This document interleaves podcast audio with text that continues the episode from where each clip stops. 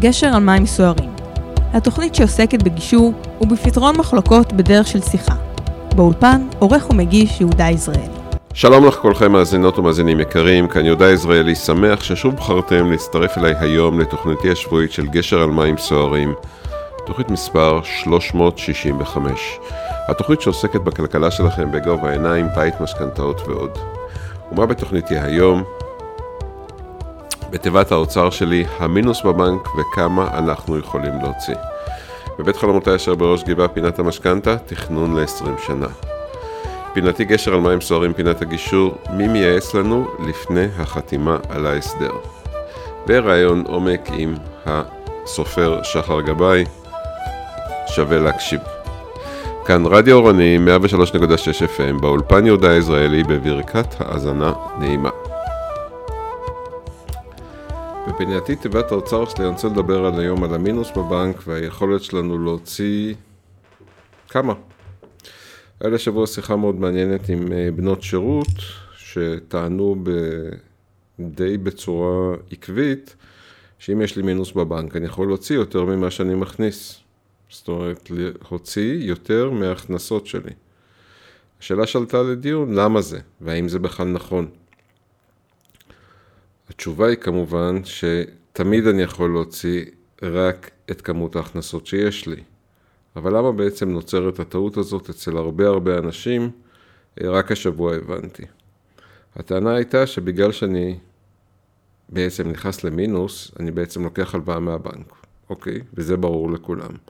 ברגע שאני נכנס למינוס, אני לוקח בעצם הלוואה מהבנק. אז בעצם כל פעם אני לוקח הלוואה חדשה. אז יש לי את ההכנסות שלי פלוס את ההלוואה מהבנק. ולכן כאילו לכאורה אם אני מרוויח עשרת אלפים שקל, ואני בגר... במינוס של חמשת אלפים, אז לכאורה אני יכול להכניס, להוציא חמישה עשר אלף שקל. הדבר הזה לא ממש מדויק, מכיוון שאנחנו צריכים לזכור שהתחלנו במינוס חמשת אלפים. כשהתחלנו במינוס חמשת אלפים, אז בעצם כבר לקחנו פעם אחת הלוואה מהבנק, ועכשיו אנחנו מתחילים להחזיר אותה. חמשת אלפים שקל הראשונים שהכנסנו בתור הכנסה מכסים את המינוס, ואז אנחנו באפס. חמשת אלפים הבאים גורמים לנו פלוס של חמשת אלפים שקל. זאת אומרת, אם הייתי במינוס חמשת אלפים שקל, הכנסתי הכנסה של עשרת אלפים שקל, אני בפלוס חמשת אלפים. כמה שקלים יש לי עד שנגיע שוב למינוס חמשת אלפים, שזה בעצם המסגרת שהבנק מאפשר לי, עשרת אלפים שקל. ולכן בעצם ההכנסות שלי הם גבול ההוצאות שלנו. אם יש לי הכנסות של עשרת אלפים שקל, אני לא יכול להוציא יותר מ-עשרת אלפים שקל, כי אחרי שאני אוציא את אותם עשרת אלפים שקל, אני אגיע למינוס המאושר שלי בבנק. המינוס שמאשרים לי בבנק, ואני לא יכול אה, להוציא אפילו שקל אחד יותר. זה לא ברור מאליו להרבה אנשים. ואני מאוד הבנתי השבוע אחרי השיחה למה אנשים מתבלבלים. אבל בין בלבול לבין התנהגות הדרך ארוכה. זאת אומרת, אנחנו צריכים לזכור תמיד כמה בעצם שקלים הוצאנו. אפילו לעשות רשימה בצד. זאת אומרת, אני תמיד טוען שמותר לנו להתבלבל, מותר לנו לא להבין הכל, אבל תמיד אפשר לבדוק את זה. איך בודקים את זה? יושבים ורושמים את רמת ההוצאות שלנו. ברגע שאנחנו רושמים את רמת ההוצאות שלנו, אנחנו יכולים אה, להבין אה, כמה כסף הוצאנו, ודי מהר אחרי חודש, חודשיים או שלושה, תלוי ברמת הדיוק של הרישום שלנו, אנחנו אה, נראה שאנחנו בעצם יכולים להוציא רק את רמת ההכנסות שלנו. הכנסנו עשרת אלפים, אפשר להוציא עשרת אלפים. הכנסנו עשרים, אפשר להוציא עשרים. הכנסנו שלושים, אפשר להוציא שלושים. בהכנסות האלה נכללים מספר פרטים. פרט ראשון זה ההלוואות, דבר שני זה התשלום על המינוס. אל תשכחו שיש לנו תשלום על המינוס, אמנם הוא מגיע פעם בשלושה חודשים, אבל עדיין יש לנו תשלום על המינוס. ולכן, אם בעצם הרווחנו עשרים אלף שקל, אנחנו לא יכולים להוציא עשרים אלף שקל, כי שילמנו על המינוס ריבית והצמדה, שילמנו. אז כבר יש לנו פחות מ-עשרים אלף שקל. יש לנו הלוואות, עוד פעם יש לנו פחות. ולכן בעצם אנחנו צריכים לעשות איפוס של המינוס, כי הוא בעצם לא עוזר לנו. הוא פשוט לא עוזר לנו. זה שאני במינוס לא נותן לי ומאפשר לי להוציא יותר. זה איזושהי הלוואה שלקחתי פעם אחת לפני הרבה שנים. ואני משום מה משלם עליה ריבית כל הזמן. אז ממש שווה לסלק אותה. כי משהו שלא יוצא ממנו רווח, אין סיבה שנרזיק אותו, נכון? בפינתי, בבית חלמותי אשר בראש גבעה פינת המשכנתה, אני רוצה לדבר על תכנון רב שנתי. ישבתי השבוע עם שתי משפחות והבנתי בפעם ה-שבע מאות שלושים ושמונה שתכנון רב שנתי עוזר לנו לדייק את המשכנתה שאנחנו יכולים לקחת. שימו לב, אני מסתכל על כמה משכנתה אני יכול לקחת. זה בכלל לא קשור להון העצמי וזה לא קשור לאיזה בית אני רוצה לקנות. זה קשור לכמה אני יכול לשלם. ובואו קצת נדייק ונרחיב בדבריי, ואז יובן יותר על מה נדבר. ישבתי עם משפחה אחת שאחד הבני הזוג עוד לא סיים את לימודיו. זאת אומרת, יש לו עוד ארבע שנים של לימודים, ואחרי זה רק מתחיל במשכורת נמוכה. משפחה כזאת כמובן יכולה להחזיר חודשית מבחינת משכנתה הרבה פחות כסף, ורק אחרי ארבע שנים שהוא גם יסיים את הלימודים ועוד כמה שנים עד שהוא יעלה במשכורת, נוכל להגדיל את החזר המשכנתה, ואו שנמחזר, או שאז נקנה בית יותר גדול. כי אנחנו מדברים כבר על יותר מחמש שנים. מה קרה במשפחה השנייה? המשפחה השנייה הם כבר סיימו ללמוד והתחילו לעבוד. יש להם שנתיים ניסיון לכל אחד מבני הזוג. השכר שלהם כבר עלה לרמות יותר גבוהות. משפחה כזאת נוכל לקחת בשנים הראשונות יותר סיכון. עדיין אין להם ילדים. ולהחזיר החזר מאוד גדול, אפילו עשרת אלפים שקל, אולי אפילו שלוש עשרה. כשאנחנו מחזירים הרבה כסף למשהו כמו שלוש ארבע שנים, אנחנו בעצם יכולים לסלק בצורה די מהירה את אה, חלק גדול מהמשכנתה, וכשיבואו הוצאות אחרי זה על ילדים, על גנים, על מעונות, החלפת רכב וכדומה, אנחנו נוכל אה, להקטין את ההחזרים אה, ולחיות בצורה יותר נינוחה. בסך הכל, החזר המשכנתה זה לא משהו שהוא אחיד, אוקיי? תמיד אני אומר בגלל זה, שליש, שליש, שליש, זה טוב לבנקים, זה לא טוב לכם. מה טוב לכם? בוא נבדוק. בוא נבדוק לפי מתי צפויים להגיע ילדים, בוא נבדוק לפי העלייה ברמות השכר בעבודה, לפי ההשכלה. יש לי הכנסות גבוהות, בינוניות או נמוכות, הן עולות בקרוב או עולות ברחוק. רק אחרי שאני יודע לשים על ציר הזמן את רמות ההכנסה, בהתאם לכל הנושאים שדיברנו עליהם, אני יכול בעצם על זה להלביש את המשכנתה. המשכנתה לא תקבע לנו את החיים, החיים יקבעו אותו משכנתה, וזו נקודה חשובה שאני כל הזמן חוזר עליה. עוד פעם, המשכנתה לא קובעת לנו את החיים, אלא החיים קובעים לנו את המשכנתה. רק אחרי שאנחנו מבינים מה אנחנו יכולים להמיס על המשפחה, אנחנו מעמיסים עליהם משכנתה. לפני זה לא מעמיסים את המשכנתה. לפני זה אנחנו בודקים. החזר נמוך, החזר בינוני, החזר גבוה. רק כשאנחנו יודעים כמה אנחנו יכולים להחזיר, אנחנו לוקחים את זה, הופכים את זה למשכנתה, מוסיפים לזה הון עצמי, ומבינים איזה בית אנחנו יכולים לקנות. ואז אנחנו הולכים, מחפשים את הבית שמתאים לנו, וחותמים על החוזה ורצים לבנקים. כמובן שרצוי להוציא בהתחלה אה, אישור עקרוני, כדי להבין שאין משהו שעוצר אותנו, אה, במיוחד בדברים הנסתרים שהם אה, קשורים לבנק שבו אה, אינו פעם. למה אני מתכוון? הרבה פעמים בדוחות של האשראי אנחנו לא רואים איזה משהו. קרה משהו לפני ארבע שנים, חמש שנים, זה כבר לא מופיע שם. אבל מכיוון שהבנק זוכר הכל לגבי הלקוחות שלו, אז ייתכן שבנק מסוים יגיד לנו, אצלי לא. פעם הרגזת אותי. היה לי פעם מישהו שבתור סטודנט חזר לו צ'ק. לא היו מוכנים לתת לו משכנתה, למרות שהתיק שלו היה נקי, והעברנו את זה בקלות כמובן בבנק אחר. ולכן, אחרי שהבנו כמה אנחנו יכולים להוציא לחודש על משכנתה, אחרי שהוצאנו אישור עקרוני, אפשר לחפש בית, לשבת עם עורך דין, וביחד עם יועץ המשכנתאות לכתוב את החוזה. כן, כן, יש פה השפעה הדדית בין יועץ המשכנתאות ועורך דין, כי יש פה גם עניין של לוחות זמנים, וכמה כסף אפשר להביא בכל, בכל תשלום בעקבות תזרים מזומנים. אז יהיה לכם בהצלחה בחיפוש הבית.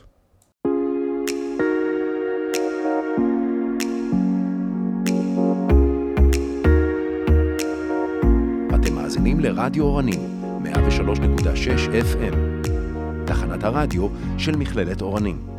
חפשו אותנו באינטרנט, רדיו אורני.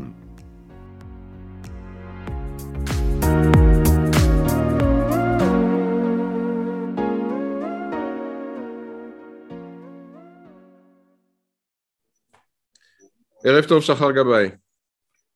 ערב טוב יהודה.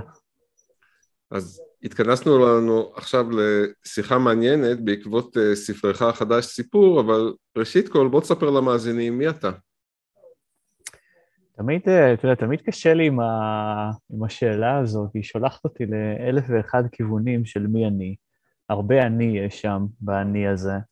אז אני אף פעם לא יודע אם אני, במי לבחור קודם, מה להגיד, מה במקצוע שלי, בתחביבים שלי, באהבות שלי, במהות שלי.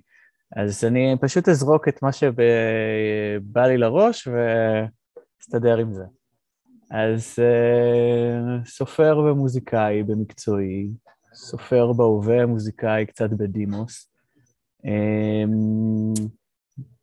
משוטט, תאילן, משוטט בתודעה, משוטט בחיים, אוהב לחקור, אבא לדניאל,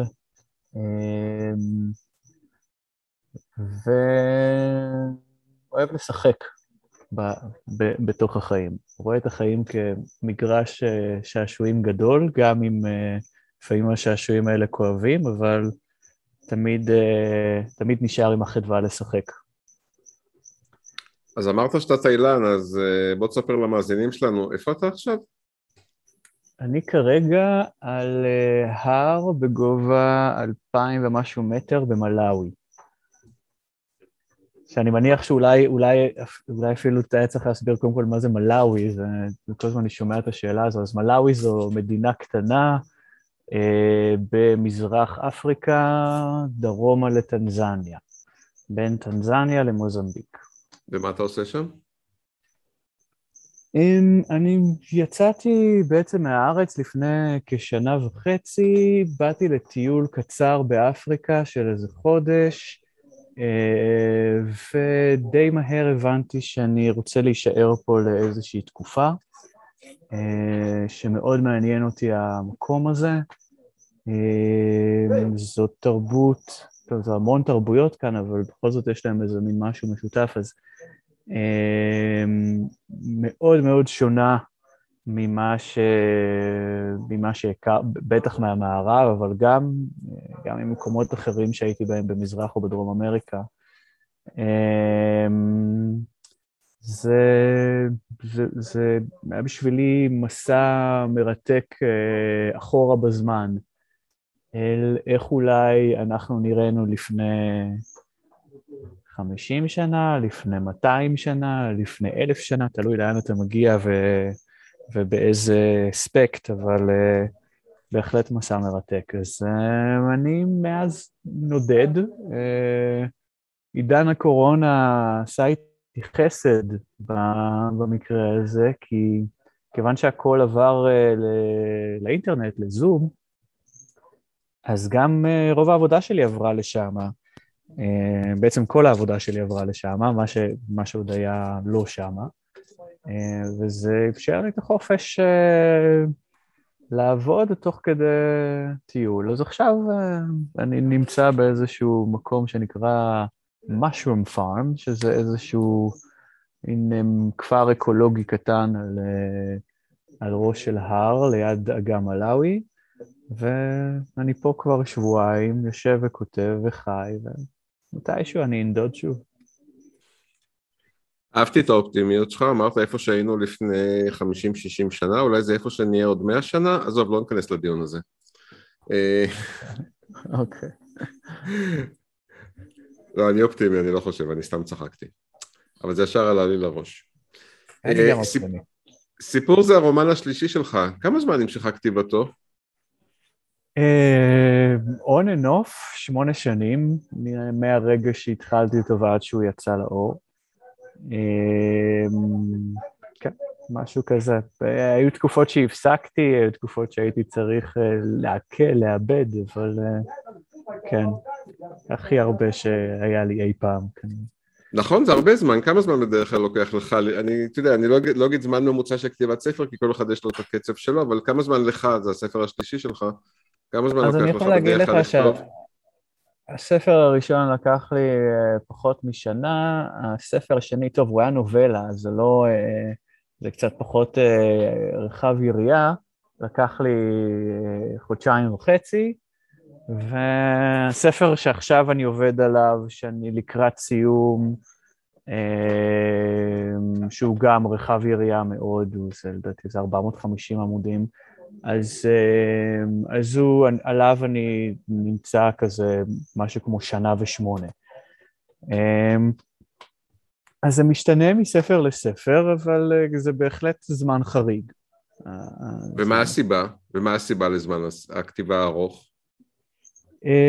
היו כמה סיבות. אני חושב שסיבה הראשונה היא סיבה טכנית,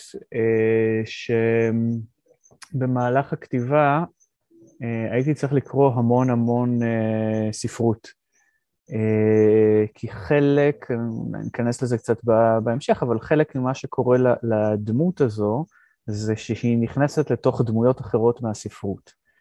ואז קראתי במהלך הכתיבה עשרות ספרים, כי כל פעם ברגע שהיא מאמצת לה איזושהי תודעה של איזו דמות מסוימת, אז הייתי צריך אה, להיכנס לשפה, ללשון, לניואנסים, לעלילה, אה, ואז אז כל פעם עבדתי כזה עם, עם איזשהו ספר, אז זה מאוד, אה, מאוד העט את אה, תהליך הכתיבה. אה, זו, זו סיבה טכנית. סיבה אחרת היא גם אולי סיבה טכנית שפשוט במהלך, ה... במהלך הכתיבה אז הלכתי לעשות תואר שני בפילוסופיה, ו... ואז היו לי איזה שנתיים מאומצות, ולא היה לי שום זמן או חשק או כוח לכתוב. וסיבה שלישית זה שהספר הזה היה לי גם מאוד קשה לכתיבה, כי הוא גם... הוא לא אוטוביוגרפיה, אבל הוא, אני יכול להגדיר אותו ככה, כמו אוטוביוגרפיה דמיונית. זאת אומרת, כמו איזו אפשרות של, של הדמות שלי, ש, שגם מבוססת על דברים שקרו לי, על, על דברים ש, שנגעו לי אישית. אז זה היה יותר, הייתי צריך יותר זמן לאבד לפעמים, ו... וכן, זה היה יותר קשה רגשית מאשר, אה, שמה, כל ספר אתה מחובר אליו רגשית, אני מניח, אבל כשאתה כותב אותו. אבל יש ספרים שהם יותר, ויש ספרים שהם אפשר לעשות את ההרחקה הזו, שאולי מקלה על, על, על כל התהליך. אבל יגידו לך, יגידו לך אנשים, רגע, אתה רוצה לקרוא... אה... אתה רוצה לחבר את הגיבור שלך לאיזה ספר מסוים, אוקיי, תקרא ראשי פרקים, תקרא, תבין על מה היה, מה היה הסיפור, ותכניס אותו. אתה אומר בעצם, בכל דבר כזה עשית מחקר, נכנסת לניואנסים אמרת, נכנסת לדברים הקטנים שזה ממש יהיה מושלם. כן, אני, אחד מהחטאים שלי אולי בעולם הזה שאני פרפקציוניסט, וגם, אבל אני, אני גם חושב, ב, ב, אני, אני לא מאמין בתהליכים, בקיצורי דרכים ובתהליכים מהירים. אני חושב שהרבה פעמים, אם אתה רוצה, אנחנו חיים בעידן שבו יאללה, יאללה, הכל צריך להיות מהר. אני כל הזמן רואה כאלה, אתה יודע, פרסומות בפייסבוק, איך אתה קורא חמישים ושניים ספרים בשבוע. אז איך אתה באמת קורא חמישים ושתיים ספרים בשבוע? מי יכול לקרוא חמישים ושתיים ספרים בשבוע אם הוא לא רובוט? אז פשוט אתה קונה איזו אפליקציה כזו, מתחבר לאיזושהי אפליקציה, ואתה שומע תקצירים של הספרים, עשר דקות של, שמכניס לך את כל מלחמה ושלום של טולסטוי, או החטא ועונשו של דוסטויבסקי. יופי, בסדר, אתה יודע, תמיד אפשר לצמצם משהו לתקציר שלו, אבל בסופו של דבר, הערך הוא הרבה פעמים הדרך שאתה עובר, הזמן שאתה נותן לזה להתעכל, החוויה ש, ש, שאתה חווה. אז אני חושב שאותו דבר גם בכתיבה, אם אתה באמת רוצה לעשות משהו כמו שצריך, אז, אז במובן הזה, אם אני, בוא אני אקרא את הראשי פרקים של הספר, זה לא ייתן לי את איך הדמות מדברת, ומה מה באמת הניואנסים הקטנים שלה, והמחוות, וכל וה, כל הפרטים האלה, שלפעמים הם, הם הפרטים היותר, היותר חשובים. אני, אני מבין שאתה אוהב להתייחס לפרטים הקטנים. אלוהים נמצא בפרטים הקטנים, לא? כן, כן, נכון. ועדיין אתה עושה את זה בצורה יסודית יותר. יש יסודית יותר מאלוהים? לא, אבל יסודית יותר אולי מה... מאחרים. כן, אולי, אולי. על מה בעצם מספר סיפור? רגע, רגע, סיפור זה בעצם אוסף של זיכרונות. השם מרמז משהו? השם בהחלט מרמז משהו. בחרתי בשם המאוד גנרי הזה, סיפור, כי בעיניי אחת אולי התובנות החשובות שהיו לי בחיי, זה ש... אתה יודע, אריסטו פעם ניסה להגדיר מה זה בן אדם, איך, איך הוא מבדיל את האדם מהחיה. אז הוא אמר שהאדם הוא יצור מדבר, בעל חיים מדבר. אני חושב, אני הייתי מחדד את התובנה הזו, ואומר שהאדם הוא בעל חיים מספר. וסיפור, בעצם כולנו מספרי סיפורים. יש פשוט כאלה שעוברים מסך טוב יותר, וכאלה שפחות עוברים מסך, או עוברים דף, לא יודע. אבל החיים שלנו מתכוננים לפי סיפורי סיפורים. אנחנו מספרים לנו סיפורים על אלוהים, ועל דתות, ועל לאומים, ועל קשרי דם, על קשרים ועל זהות חברתית ועל קהילות ועל מה נכון בחיים ועל מה זה החיים ועל איזה ערכים אנחנו רוצים לאמץ לנו. כל, כל, כל הזהות שלנו וכל מי שאנחנו וכל הקיום האנושי בעצם מתכונן לפי סיפור. אז זה איזשהו רמז ראשוני ל, ל, למה שקורה שם בסיפור הזה. שאם תרצה, אז עוד מעט ניכנס אליו יותר לעומק קצת. אמרתי שכן, אני רוצה שניכנס באמת לסיפור, אבל בלי לעשות ספוילר לקוראים, כי בסוף אנחנו רוצים הרי שהם יקראו אותו לעומק. כן, לא, לא, זה לא, אני לא חושב שאפשר לעשות ספוילר בספר הזה. אולי ספוילרון, אבל זה לא מפריע לקריאה.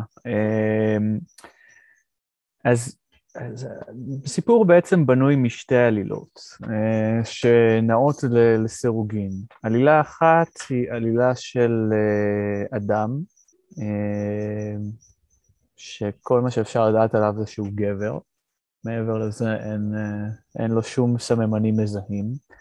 הוא לא יודע מה שמו, הוא לא יודע מי הוא, מאיפה הוא בא, לאן הוא הולך. הוא קם בוקר אחד, על ספסל בתחנת רכבת נטושה, הוא לא יודע איך הוא הגיע לשם, והוא לא יודע לאן הוא צריך ללכת. זו נקודת הפתיחה של הסיפור. ובסיפור שלו בעצם הוא מתחיל בהיעדר אני משלו, בהיעדר זהות, שכמובן מבוססת על... הזהות שלנו זה שלל הזיכרונות שלנו, בעצם העבר שלנו, איך שעיצבנו את עצמנו דרך העבר שלנו. אז ברגע שהוא נטול כל הדברים האלה, אז הוא בעצם מרחף באיזשהו חלל ריק שלתוכו, הוא לאט לאט אה, הוא נע מתוך כל מיני אסוציאציות, מכל מיני אה, הרהורים קלים, מאיזה רסיסי, חלום שמגיעים אליו, רסיסי זיכרונות, שהוא אפילו לא יודע אם הם שלו, או של מישהו אחר, או של משהו אחר. ובהיעדר זהות משלו, אז הוא מתחיל לאט לאט, בשביל למצוא את עצמו, אז הוא מתחיל לאט לאט להיכנס לתוך דמויות אחרות. חלקם דמויות מציאותיות, וחלקם רובם דמויות מהספרות.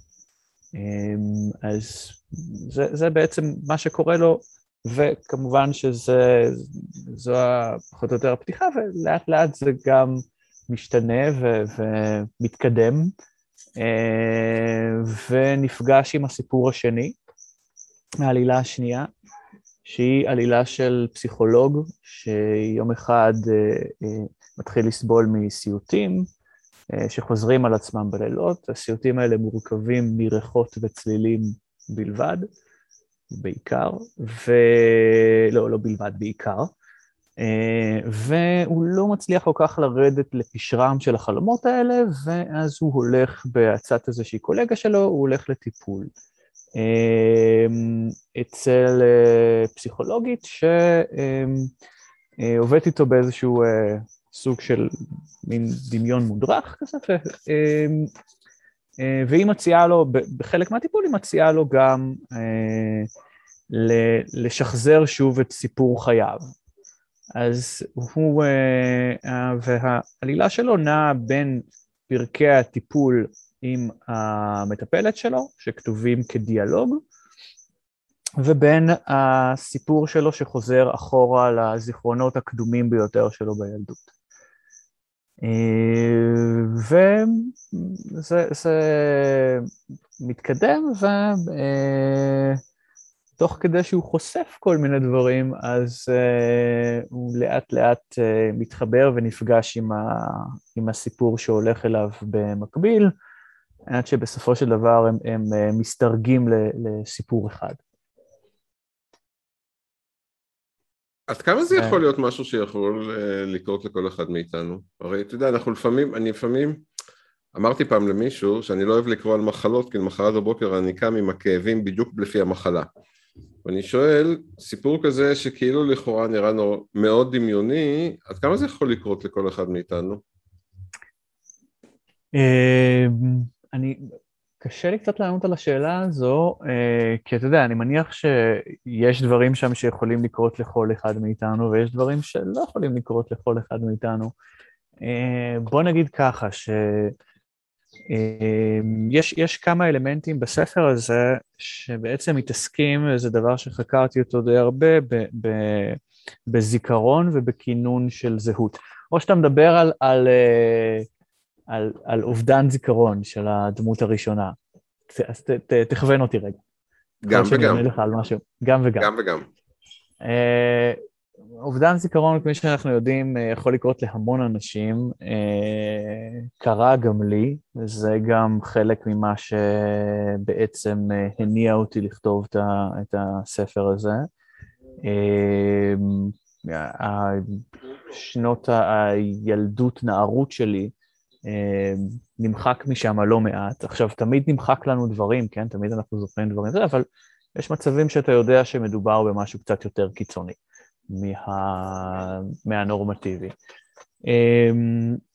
ואחד הדברים המעניינים הוא שברגע שנוצר לך פתאום איזשהו ריק או איזשהו חור לגבי איזשהו אירוע, אז המיינד שלך, תודעה, כל הזמן מנסה לבוא ולהשלים את זה. כי, כי אנחנו בתור חלק מהצורך שלנו, צורך מאוד בסיסי, הוא לספר לעצמנו איזשהו סיפור חיים לחיד. אה, אוקיי, הייתי פה, הלכתי לכאן, משם הלכתי לפה, משם לזה, והנה, הגעתי עד לכאן. וברגע שפתאום יש לך איזשהו גוש אפל באמצע, בהתחלה, לא משנה, באיזשהו מקום בדרך, אז... אתה, יש לך איזשהו רצון, משהו אוטומטי כזה, לבוא ולסדר את זה. אוקיי, מה היה שם? מה קרה שם בשחור הזה? מה, הרי זה קרה, אני יודע, אני הייתי שם. איפה זה היה? מה, מה, מה קרה שם? ואני מצאתי אצלי שאחד הדברים ש, ש, שקוראים זה שאני כל הזמן, תודה שלי, כל הזמן חוזרת וחוזרת ו- ומנסה כזה, ל- ל- ואתה יודע, ויש כזה כל מיני פיסות קטנות כאלה של איזשהו רסיס זיכרון כאן, שאתה כבר, אתה כבר לא יודע אם הוא באמת קרה, אם הוא לא קרה, כי גם, זה גם חלק מהעניין שאנחנו... אתה מאבד את הביטחון העצמי שלך בכלל, במה, במה אמיתי ומה לא. זה בהחלט. זה גם, זה גם, ממרחק הזמן זה בטח קורה, אבל אתה יודע, זה, זה משהו גם מאוד מאוד שקורה לכולנו. אתה יודע, הרבה פעמים... זיכרונות שלנו, שאנחנו בטוחים שהם קרו ככה וככה, ואנחנו חוזרים פתאום, שואלים אנשים שהיו אולי לידינו, ומסתבר שזה בכלל לא היה ככה וככה, אלא זה היה אולי אחרת, ואתה יודע, והרי תמיד יש לנו פרספקטיבה מסוימת, ואנחנו תופסים את הפרספקטיבה הזו, מספרים לנו לעצמנו, חוזרים על הזיכרון הזה הרבה פעמים, ולפעמים והוא משתנה בדרך, אנחנו, אנחנו משתנים, הוא משתנה, ו, וזה באמת השינויים האלה והעיצובים האלה שלנו, את, ה, את הזיכרון דרך תקופות חיים שונות, יוצרים באמת הרבה פעמים מקום שאתה אתה לא יכול לדעת בוודאות שזה אכן קרה ככה, וזה גם כנראה לא ממש משנה. זה כן, זה יכול לשנות, כן, זה כן יכול לשנות אם זה ממש מעוות, אבל בסופו של דבר אין לנו גישה, ל... אין לי גישה כרגע לילד בן שש ש...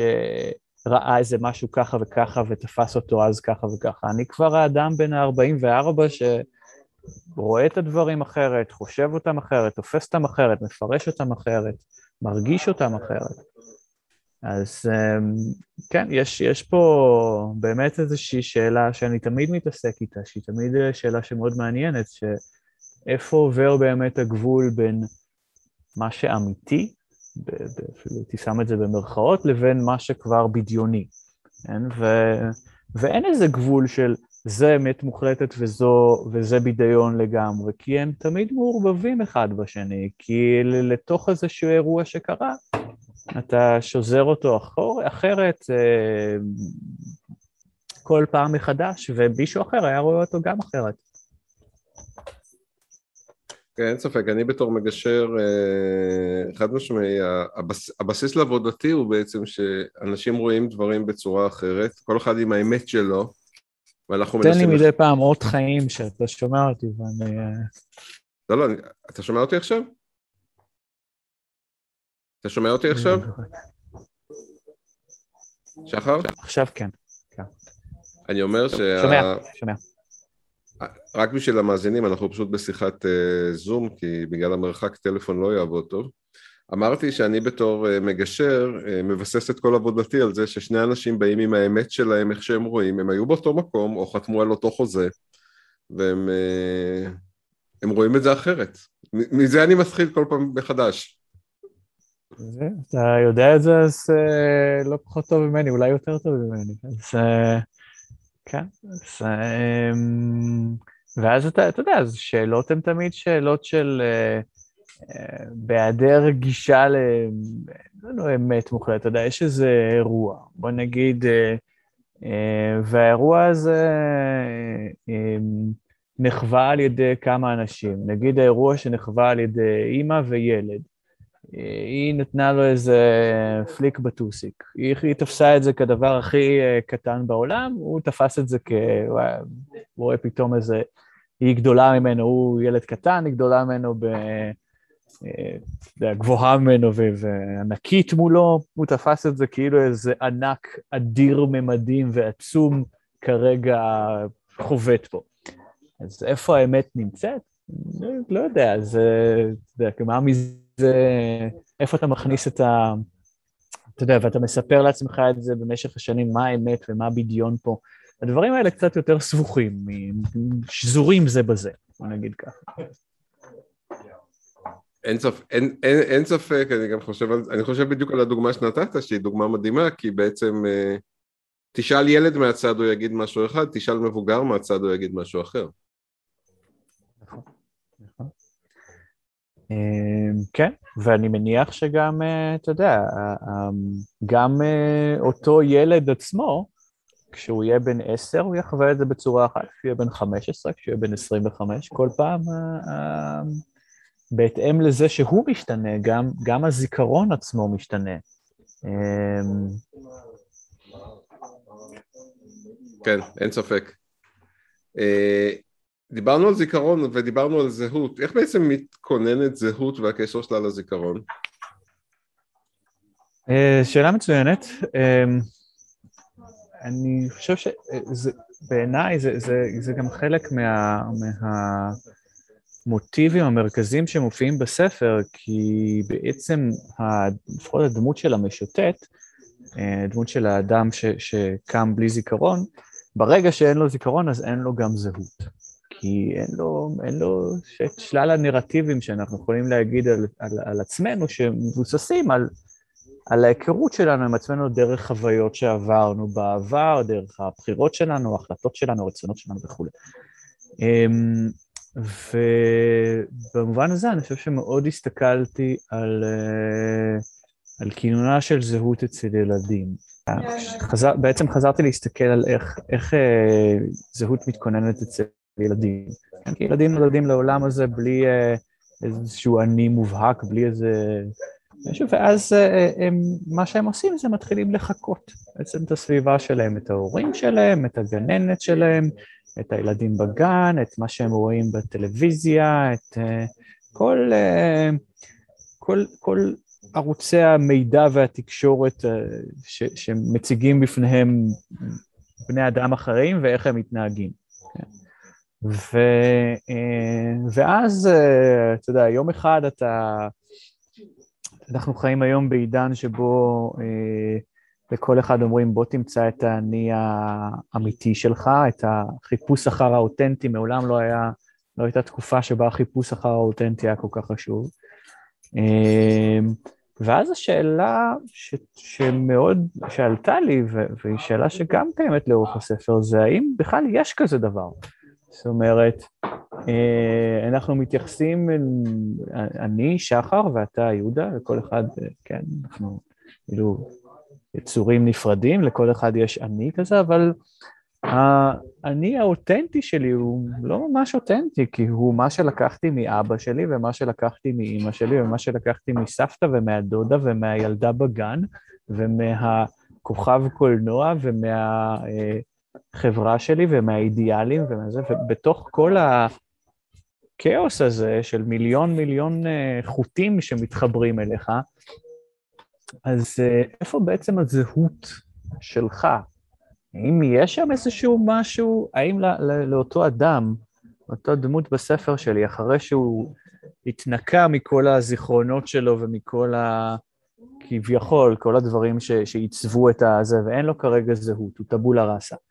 אז האם הוא יכול למצוא איזשהו חופש גדול יותר, להיות אני אמיתי, אותנטי, כאילו שלא רק, או שבסופו של דבר הוא רק ינוע ויחפש שוב כל מיני דברים להאחז בהם, בשביל דברים מבחוץ, בשביל לבנות לעצמו את, ה... את האני מחדש. אז זו שאלה מעניינת בעיניי. במיוחד בגלל שזה כל כך פופולרי היום להגיד, בוא תחפש את האני האמיתי שלך, ואז אתה שואל את עצמך באמת, מה זה האני האמיתי שלי? אני באמת, אני נפרד וזה, או שכאילו אנחנו יותר איזשהו מארג של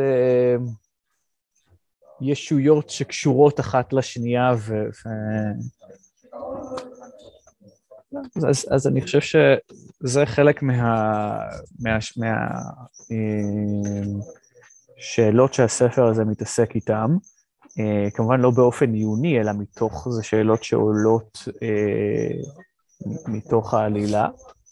בסופו של דבר העלילה בדיונית. וזה נוגע, והכינון לשאלה שלך, איך, איך הזיכרון נכנס שם, אז, אז כמובן שכמו שאמרנו מקודם, האני שלך מתכונן לפי הזיכרונות שלך, לפי הדברים שקרו, לפי הדברים שמעצבים אותך. עכשיו, כיוון שגם הזיכרון עצמו משתנה, מה שזכרתי בגיל חמש, זה לא מה שאני זוכר בגיל שלושים. אז, אז אם הזיכרון משתנה, אז גם אתה משתנה כל הזמן, כן? העבר שלנו הוא, הוא, הוא לא דבר חתום, כמו שחושבים. העבר שלנו הוא דינמי כל הזמן. האירועים, כבר אלה שקרו בעבר, משתנים כל הזמן, בהתאם למי שאני כיום, בהתאם לאיך שאני רואה את הדברים, לפרספקטיבה שלי שמשתנות. אז אם אנחנו מדברים על איך אנחנו רואים ומה אנחנו רואים בכל, בכל יום ויום שהוא שונה מאחר, הסיפור בעצם הוא עם סוף ברור, או שבעצם כל אחד מאיתנו בראייה שלו ייקח ממנו את המסקנות האישיות שלו וזה יהיה שונה? אני חושב שהתשובה השנייה היא הרבה יותר קרובה למה שאני מניח שיקרה למי שיקרא אותו. אני לא, אני לא אוהב לתת תשובות ברורות, אני לא חושב שיש תשובות ברורות, אני חושב ש... הדברים שיש עליהם תשובות ברורות לא מעניינים אותנו, כן? אז יודע שיש כוח משיכה על הארץ, אבל אף אחד לא יכתוב עכשיו סיפור שהגיבור שלו הוא כוח משיכה, אלא אם כוח המשיכה ישתבש, כן? אז אנחנו בסופו של דבר, ובטח שאנחנו עוסקים בפסיכולוגיה האנושית, אז אני חושב שספר טוב, ואני לא יודע אם הספר שלי טוב או לא, אני אומר, אבל בכללי שספר טוב בעיניי הוא ספר שלא פותר לקוראים שלו את הכל, אלא נותן להם לחשוב בעצמם, ו... ולהוציא, לשאוב את המסקנות שלהם אה, בעצמם. אני חושב שככה החוויה שהקורא עובר היא יותר משמעותית ויותר עמוקה. כן, אני בדיוק הייתי צריך להסביר השבוע לילדים בבית ספר מה ההבדל בין רדיו לטלוויזיה, ו... וההמשך של... ורדיו מבחינתי מוקבל לספר, ואומרים שתמונה שווה אלף מילים, אז בשביל לתאר משהו צריך אלף מילים, וכשאנחנו לא מתארים, אז בעצם אנחנו משאירים חלק לדמיון, וזה בעצם מה שאתה עושה, וזה, וזה, להסתכלות שלי לפחות, אני יכול להגיד לך, זה ספר עם סוף יותר טוב מרגיל, כי, כי, הוא, כי הוא נותן לנו חומר למחשבה, שזה, שזה עדיף. אני מסכים איתך, ב, ב, בכללי, כן, אני חושב שכל ספר שנותן לך, הספרים הטובים שקראתי בחיי, הם ספרים ש... במהלכם, לא, יש איזה משהו מעניין כזה, שתמיד אומרים, אה, הספר הזה הוא מעולה, גמדתי אותו בשקיקה, סיימתי אותו תוך, אה, ואני יכול להגיד שאצלי הספרים שאני, ש, ש, דרך כלל, כמעט תמיד הספרים שיותר השפיעו עליי, הם הספרים שלקחתי את הזמן איתם, הספרים שפתאום עצרתי באיזשהו עמוד וקראתי אותו חמש פעמים, ו... חשבתי עליו, והייתי צריך איזה שלושה ימים להתרחק ממנו בשביל להרהר בספרים שהעלו לך מחשבות לגבי עצמך, לגבי החיים. אז אני מקווה שגם הספר שלי יצליח לעשות את זה. בהחלט. ומה הלאה, מה הספר הבא? אתה אמרת שאתה באמצע כתיבה? עכשיו אני מסיים ספר שהוא פנטזיה תיאולוגית שמתרחשת בתוך המים,